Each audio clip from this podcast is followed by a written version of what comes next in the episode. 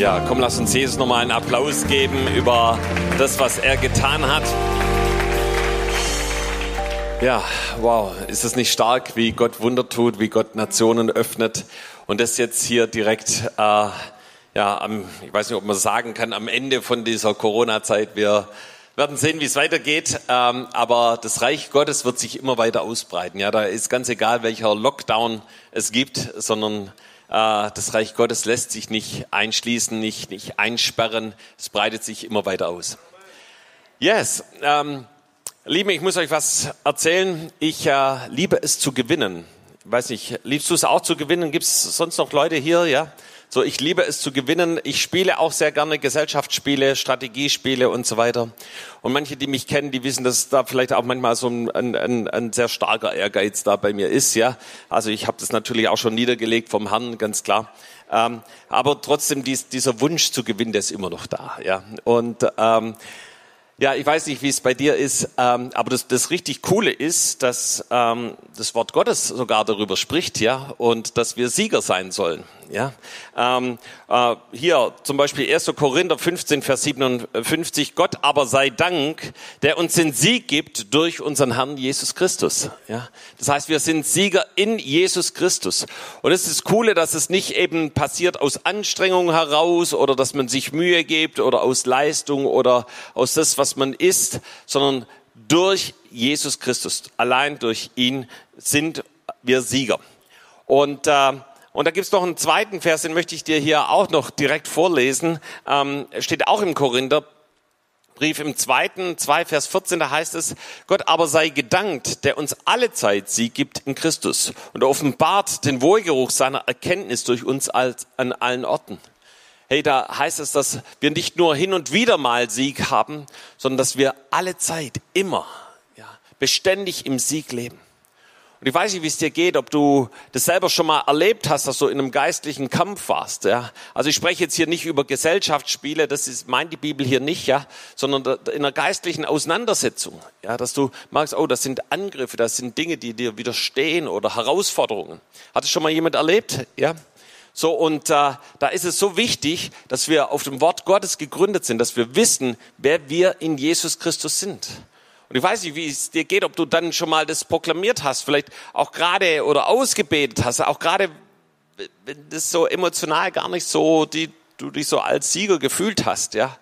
Aber du dann eben hier das Wort Gottes nimmst und sagst, Jesus, ich danke dir, dass du mir alle Zeit Sieg gibst, und zwar in dir, durch dich, Jesus, ja.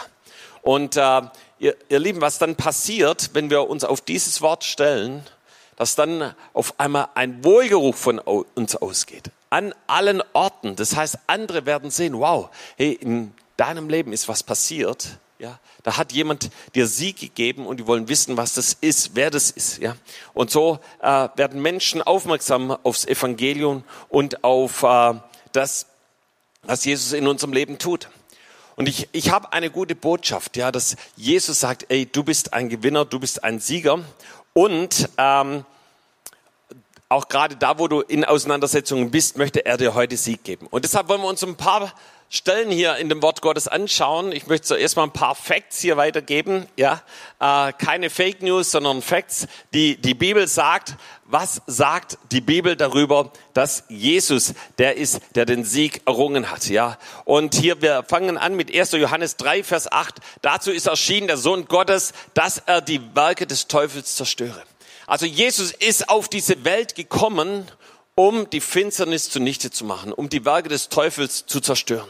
Er ist gekommen, um Krankheit zunichte zu machen, jede Form von Abhängigkeit, von Gebundenheit, von Albträumen, von Schlafstörungen, jede Abhängigkeit von Alkohol, von Zigaretten, von Pornografie, von Selbstbefriedigung, auch Ehebruch und wenn es in den Gedanken ist, Lügen, Heuchelei, Betrug und die Liste kannst du fortsetzen. Jesus ist gekommen auf diese Erde, um das zu zerstören und zunichte zu machen, auch in unserem Leben.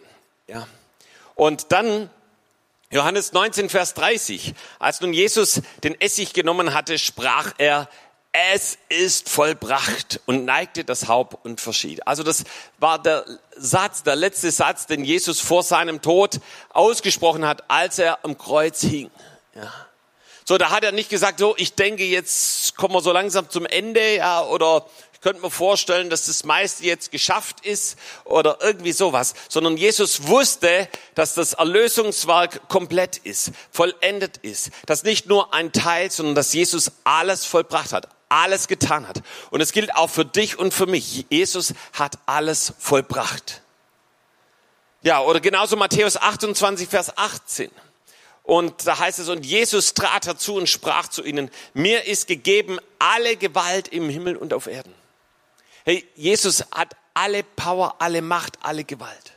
Hey, und wenn vor dir ein Berg ist oder ein, äh, ein, ein, ein Hindernis, wo du denkst, du kommst nicht mehr weiter, Jesus kann dieses Hindernis in das Meer versetzen. Jesus kann die Mauer versetzen. Jesus ist der, dem nichts unmöglich ist. Er hat alle Gewalt. Ja. So, er hat mehr Power als irgendein Politiker, er hat mehr Kraft als irgendeine Organisation, er hat mehr Macht als irgendjemand auf dieser Erde. Jesus ist dem, ist der, dem nichts unmöglich ist. Ja, und dazu passt noch Kolosser 2, Vers 15. Er hat die Mächte ihrer, er hat die Mächte und Gewalten ihrer Macht entkleidet und sie öffentlich zur Schau gestellt. Er hat einen Triumph aus ihnen gemacht in Christus. weißt du, dieses Wort spricht darüber, dass Jesus nicht so gerade mal den Teufel besiegt hat, sondern dass er ihn triumphierend besiegt hat. Ja, das geht auf ein Bild hier äh, aus der Zeit damals zurück, eben, dass wenn ein Heer ein anderes besiegt hat, dass es eben die Gefangenen ja entkleidet eben äh, auf der Hauptstraße entlang geführt hat. Ja, und da war klar eben, die haben keine Chance mehr. Ja, so triumphierend hat Jesus den Teufel besiegt. Jesus ist voller Macht und Autorität. Da gibt es nichts, was ihm zu schwierig, zu mächtig oder kräftig ist. Er hat den Teufel ein für alle Mal besiegt. Und ihr Lieben, das ist die Grundlage dafür, dass Jesus dir und mir Sieg gegeben hat. Ja? Ich habe es gesagt, in Jesus Christus haben wir den Sieg. Und ihr Lieben, das ist nicht einfach nur so ein, ein Wort aus der Bibel oder etwas, was irgendwie ermutigend ist, ja, sondern das ist etwas, was wir in unserem Leben anwenden können. Und das ist nicht nur für hier und jetzt, sondern das reicht hinein bis in die Ewigkeit. In 1. Korinther 6, Vers 2 lesen wir, wisst ihr nicht, dass die Heiligen die Welt richten werden? Ja, so wer sind die Heiligen? Das sind die, die abgesondert sind, ja, die eben Schluss gemacht haben mit ihrem alten Leben, mit Schuld und Sünde. Und das sind die, die Jesus nachfolgen, die in den Willen Jesus leben, ja. Und über die spricht Jesus hier, dass sie die Welt richten werden. Und das bedeutet, dass es einen Blick in die Ewigkeit hineingibt, dass wir im Himmel mitrichten werden mit Jesus zusammen. Das heißt, Gott hat mit seinem Erlösungsplan zwei Absichten für uns. Und einmal uns vor der Hölle zu erlösen. Und darüber sollten wir für immer dankbar sein, ja, dass Jesus uns gerettet hat, ja, uns ewiges Leben gegeben hat. Was für ein gewaltiges Geschenk. Und das zweite ist, dass er uns vorbereitet, mit ihm auf dem Thron zu sitzen. Das heißt, in Ewigkeit mit Jesus zu regieren.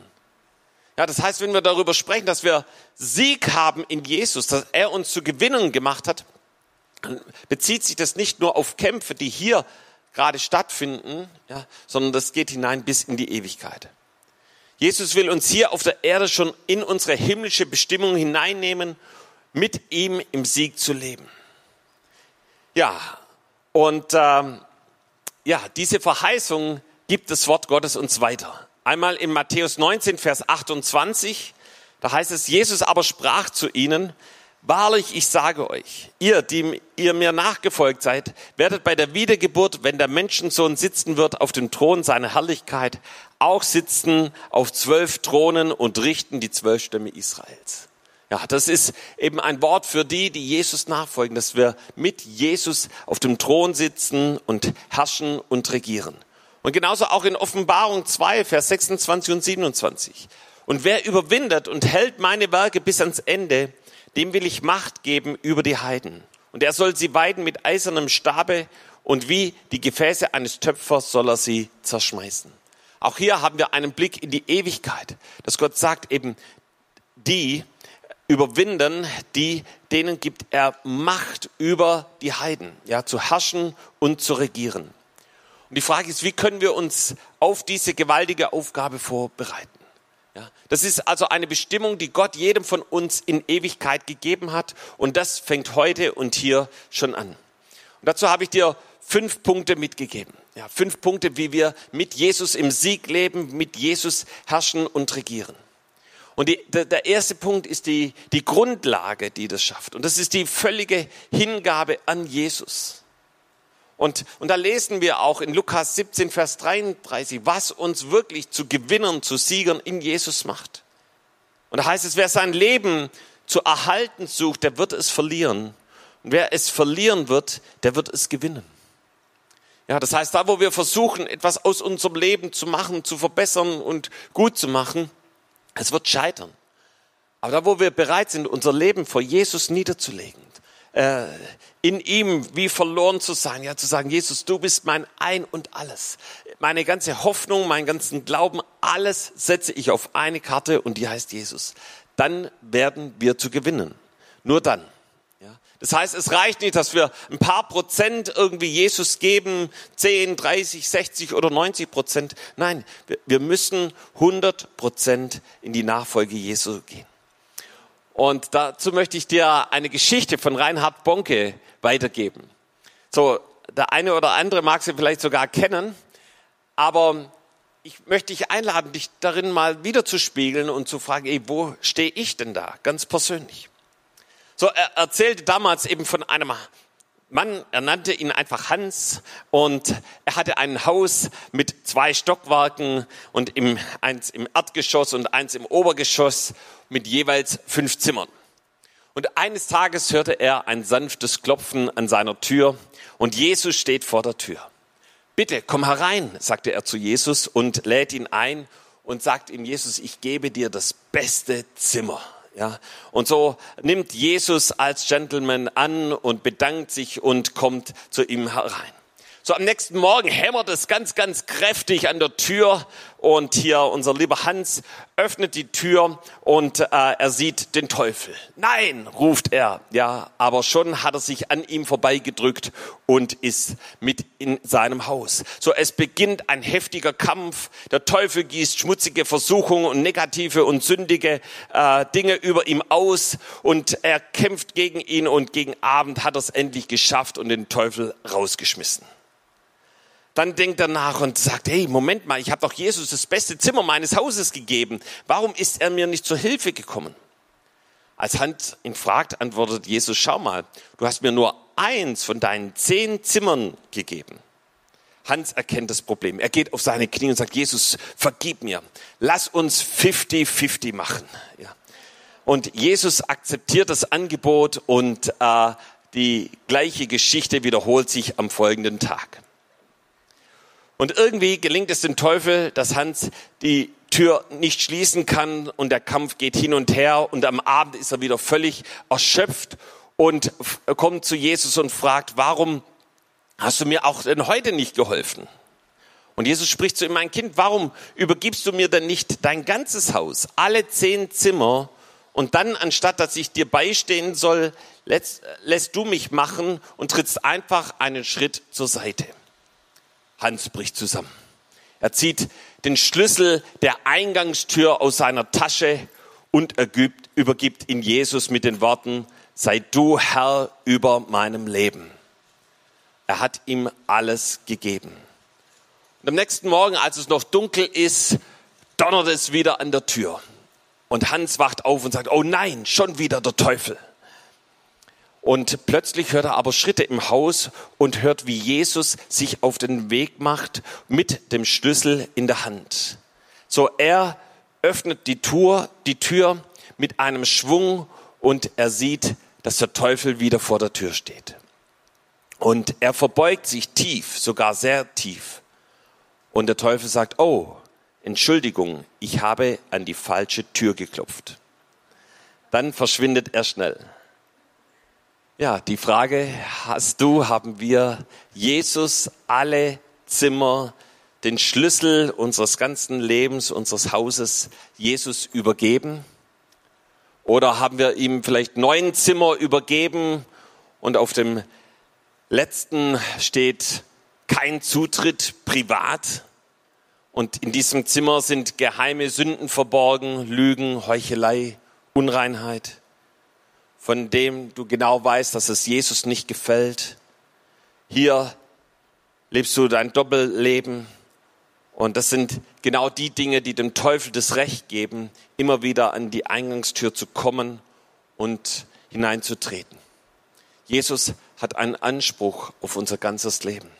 Und wenn wir darüber sprechen, dass wir Sieg haben in Jesus, dass Jesus uns zu Gewinnern macht, erlieben, dann geht es nur, dass wir uns ihm ganz hingeben, dass unser ganzes Leben Jesus gehört. Amen. Yes. So, der Punkt zwei, um in dieser Bestimmung zu leben, heißt Ausdauer. Sag mal Ausdauer. Ja. Und das, davon lesen wir in Lukas 22, Vers 28 und 29. Ihr aber seid, die ihr ausgeharrt habt bei mir in meinen Anfechtungen, und ich will euch das Reich zueignen, wie mir es mein Vater zugeeignet hat. So viele haben als Jünger Jesu angefangen, haben aber irgendwie nicht durchgehalten.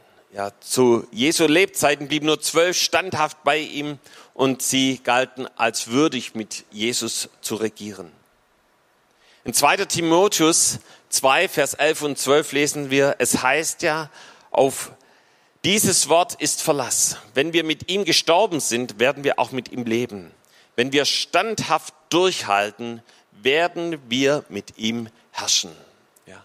Und ihr Lieben, das ist das, worüber Jesus spricht, dass wir standhaft sein sollen. Ja, so da wird's Stürme geben, so wie es jetzt gerade hier draußen bei uns in Tübingen auch stürmt. Ja, aber die Frage ist, ja, bleibst du standhaft? Und ihr Lieben, ich äh, kann es, in meinem Leben kann ich an viele Situationen zurückschauen, da gab es solche Stürme. Und ich weiß nicht, ich, ich mag das meistens nicht so, wenn du in, in so einem Sturm drin bist, ja, das ist irgendwie unangenehm, ja, unangenehm. Ähm, und ich, ich kann mich an Stürme erinnern, ähm, ganz unterschiedlicher Art. Ähm, aber die Frage ist, wie gehen wir damit um? Ja? Äh, werfen wir die Dinge weg? Unseren Glauben oder die Verheißungen Gottes oder auch, auch das, was das Wort Gottes sagt, oder greifen wir erst recht fest? Ja. So, Reinhard Bonk hat mal gesagt, das, das Blödste ist, was du tun kannst, ist, wenn du im Sturm deine Schwimmweste wegwirfst, ja. Und die Schwimmweste, die steht für unseren Glauben, ja. Wirf den Glauben nicht weg, weil er hat eine große Belohnung. Und da, wo wir ausdauernd sind, wo wir dranbleiben, da wird Gott den Himmel öffnen und Segen in Fülle herabschütten. So, ich lese gerade ein Buch von Charles Finney und äh, du kannst darin lesen, wie er von Stadt zu Stadt geht und eine Erweckung nach der anderen freisetzt und das ist wirklich herrlich zu lesen. Und irgendwann schon, als er viele, viele Erweckungen ausgelöst hat und freigesetzt hast, da, da, da schreibt er davon, dass er eine besondere Begegnung mit Jesus hat und er wie noch eine neue Geistestaufe erlebt hat. Ja, natürlich war er mit dem Heiligen Geist schon viel unterwegs, aber es war wie noch mal eine persönliche neue Erweckung. Und warum ist das passiert? Weil er ausdauernd war, weil er nicht losgelassen hat. Gott hat noch viel, viel mehr für uns. Amen.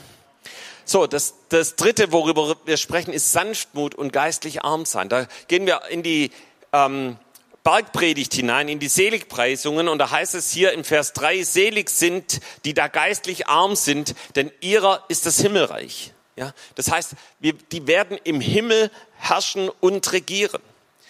Matthäus 5, Vers 5, selig sind die Sanftmütigen, denn sie werden das Erdreich besitzen. Ja, Ein, eine Verheißung hier auf dieser Erde zu herrschen und zu regieren.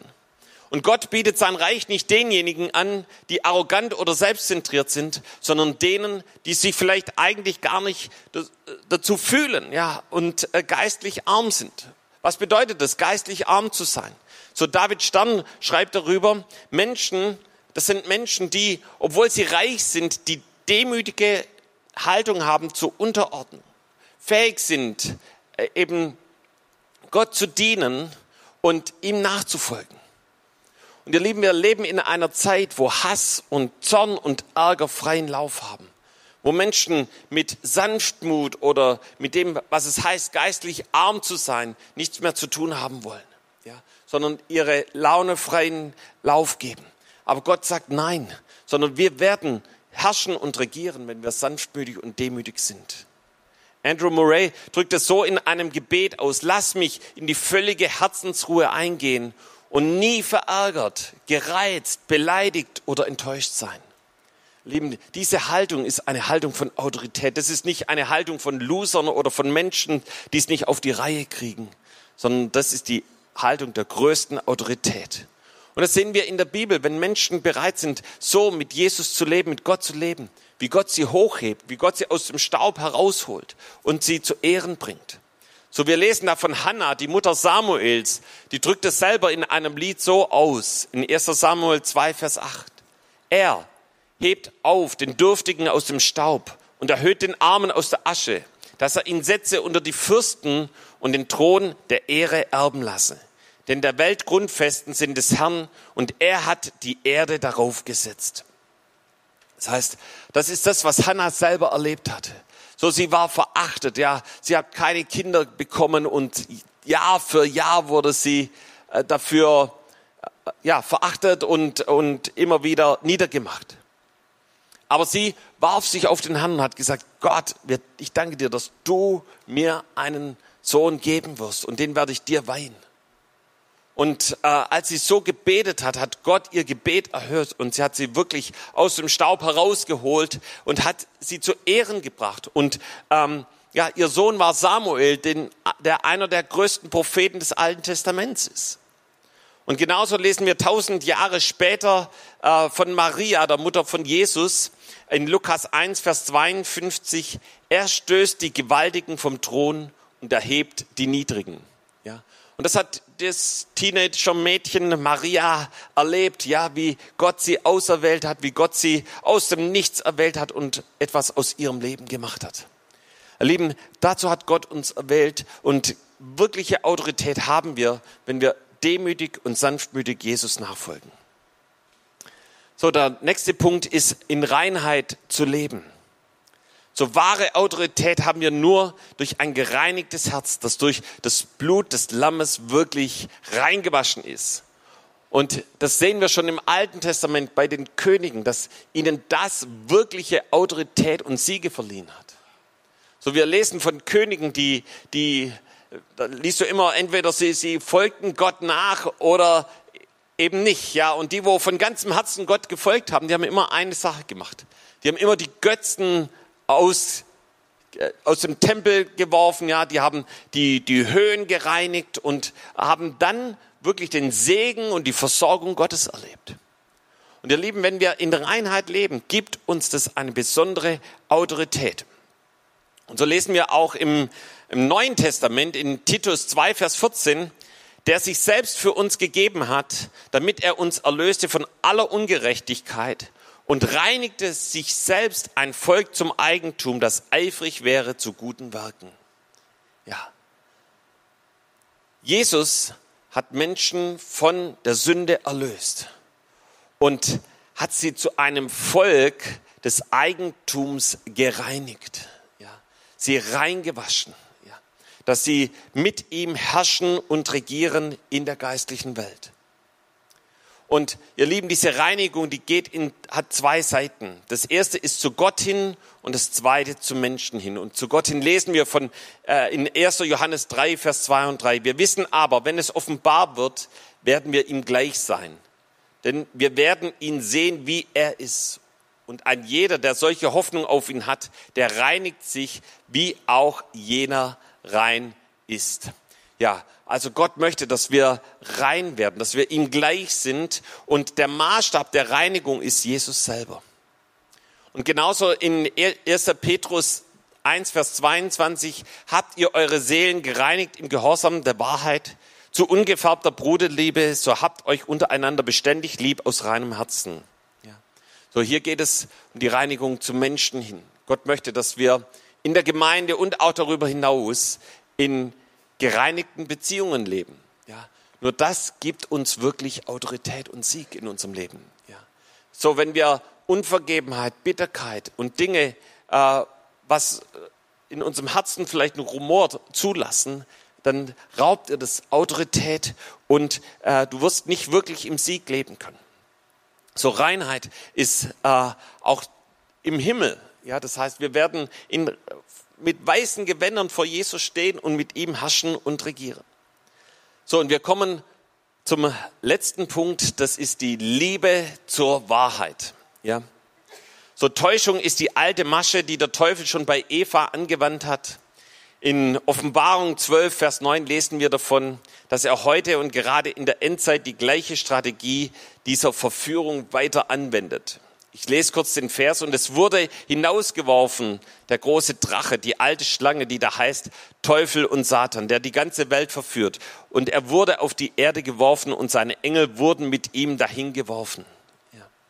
So, das heißt, der Teufel, die alte Schlange, so wie, wie diese alte Schlange damals Eva im Garten Eden verführt hat, so arbeitet der Teufel heute noch und er versucht Menschen mit Lügen und Täuschung zu verführen und auf die falsche Bahn zu bringen.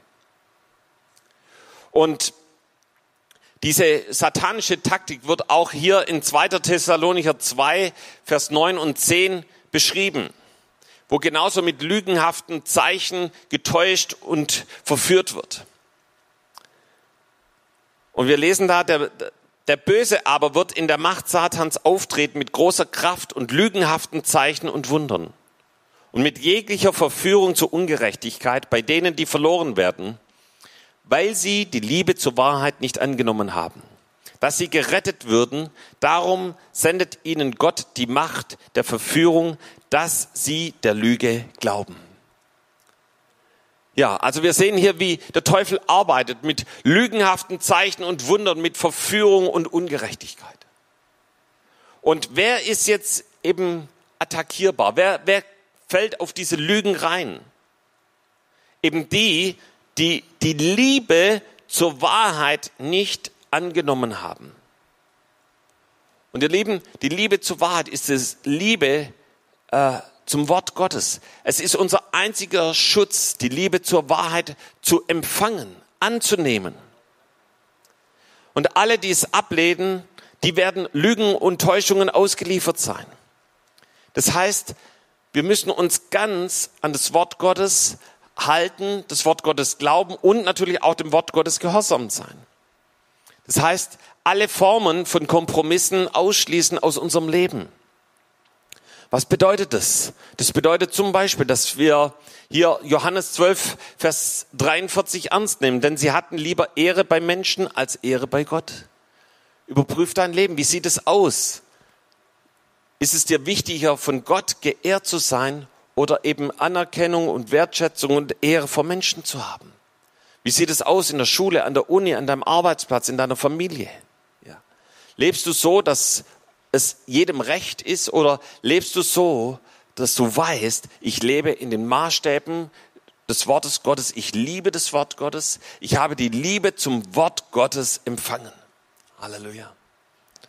Und in Sprüche lesen wir da nochmal etwas darüber. Da heißt es, kaufe die Wahrheit und verkaufe sie nicht. Die Weisheit, die die Zucht und die Einsicht. Was bedeutet es, die Wahrheit zu kaufen? Das heißt, Zeit mit Gott und seinem Wort zu verbringen. Das praktisch anzuwenden in deinem täglichen Leben. Dass es Vorrang hat vor anderen Dingen, die dich vielleicht beschäftigen oder in, in Beschlag nehmen wollen. Und dass du das als deine lebenslange Verpflichtung nimmst, sagst, ja, Jesus, ich halte an deinem Wort fest. Ich kann mich erinnern an eine große Herausforderung. Ja, wir hatten damals plötzlich eine große Geldforderung und wir hatten das Geld nicht. Das ging um 20.000 Euro. Ähm, und, und ich weiß noch genau, wie ich in dies, wie sich dieser Berg vor mir herschob und ich mich frage, was, was soll ich jetzt glauben? Und dann habe ich mir Worte rausgesucht aus dem Wort Gottes, wo Gott sagt, dass er versorgt, so wie wir es hier Sonntag für Sonntag hören in den Opferpredigten. Ja. Dass Gott die Fenster des Himmels öffnet und Segen herabschüttet in Fülle. Und ihr Lieben, ich kann euch sagen, wo ich diese Worte genommen habe und anfing auszubeten, da schrie in mir alles Nein. Nein, nein, ja, weil auf dem anderen Tisch lag, lagen die Rechnungen. Aber dann war die Frage, was glaube ich? Und ist er mit dieser Liebe zum Wort Gottes, mit der Liebe zur Wahrheit, das zu empfangen Und ich habe das wirklich empfangen, habe das in mir aufgenommen und habe gesagt, Jesus, ich danke dir, dass du mein Versorger bist. Ich danke dir, dass du dich um alles kümmerst. Und ihr Lieben, das hat er nicht irgendwie so gemacht und auf einmal war die Rechnung bezahlt, aber Gott hat mich geführt und geleitet, ja. Und so konnten wir innerhalb von kürzester Zeit das komplett bezahlen. So, das macht die Liebe zur Wahrheit, ja. Ein Ausdauern, ein dran festhalten, ja. So, und was heißt es, die Wahrheit zu verkaufen? Das heißt, Popularität um jeden Preis der Wahrheit zu verkaufen, indem wir die biblischen Werte und Maßstäbe weglassen und relativieren. Das heißt, wie lebst du mit dem Wort Gottes? Sagst du, okay, das eine, das ist für mich okay, dass Gott mich liebt, aber die Maßstäbe und den Preis zu bezahlen, ach, das möchte ich lieber nicht. Ja. Und hier, das sehe ich irgendwie anders und das äh, äh, gilt für mich nicht. Ja, reißt du einzelne Seiten aus deiner Bibel raus oder sagst du ja zu dem Wort Gottes? Wie ist es, wenn du das Evangelium weitergibst? Ähm, wenn wir das Evangelium weitergeben, dass es keine Opfer fordert, sondern einen leichten Weg durchs Leben verspricht, dann verkaufen wir die Wahrheit. Gott möchte, dass wir äh, das, das Wort Gottes so weitergeben, wie es wirklich ist. Und Jesus selber spricht an so vielen Stellen, zum Beispiel in Matthäus 7, Vers 14 darüber. Wie eng ist die Pforte und wie schmal ist der Weg, der zum Leben führt. Und wenige sind es, die ihn finden. Aber ich sage euch, diejenigen, die die Wahrheit lieben, die Wahrheit kaufen, die werden auf diesem schmalen Weg gehen und die werden wirkliches Leben finden. Amen. Komm, lass uns gemeinsam aufstehen, wollen noch zusammen beten.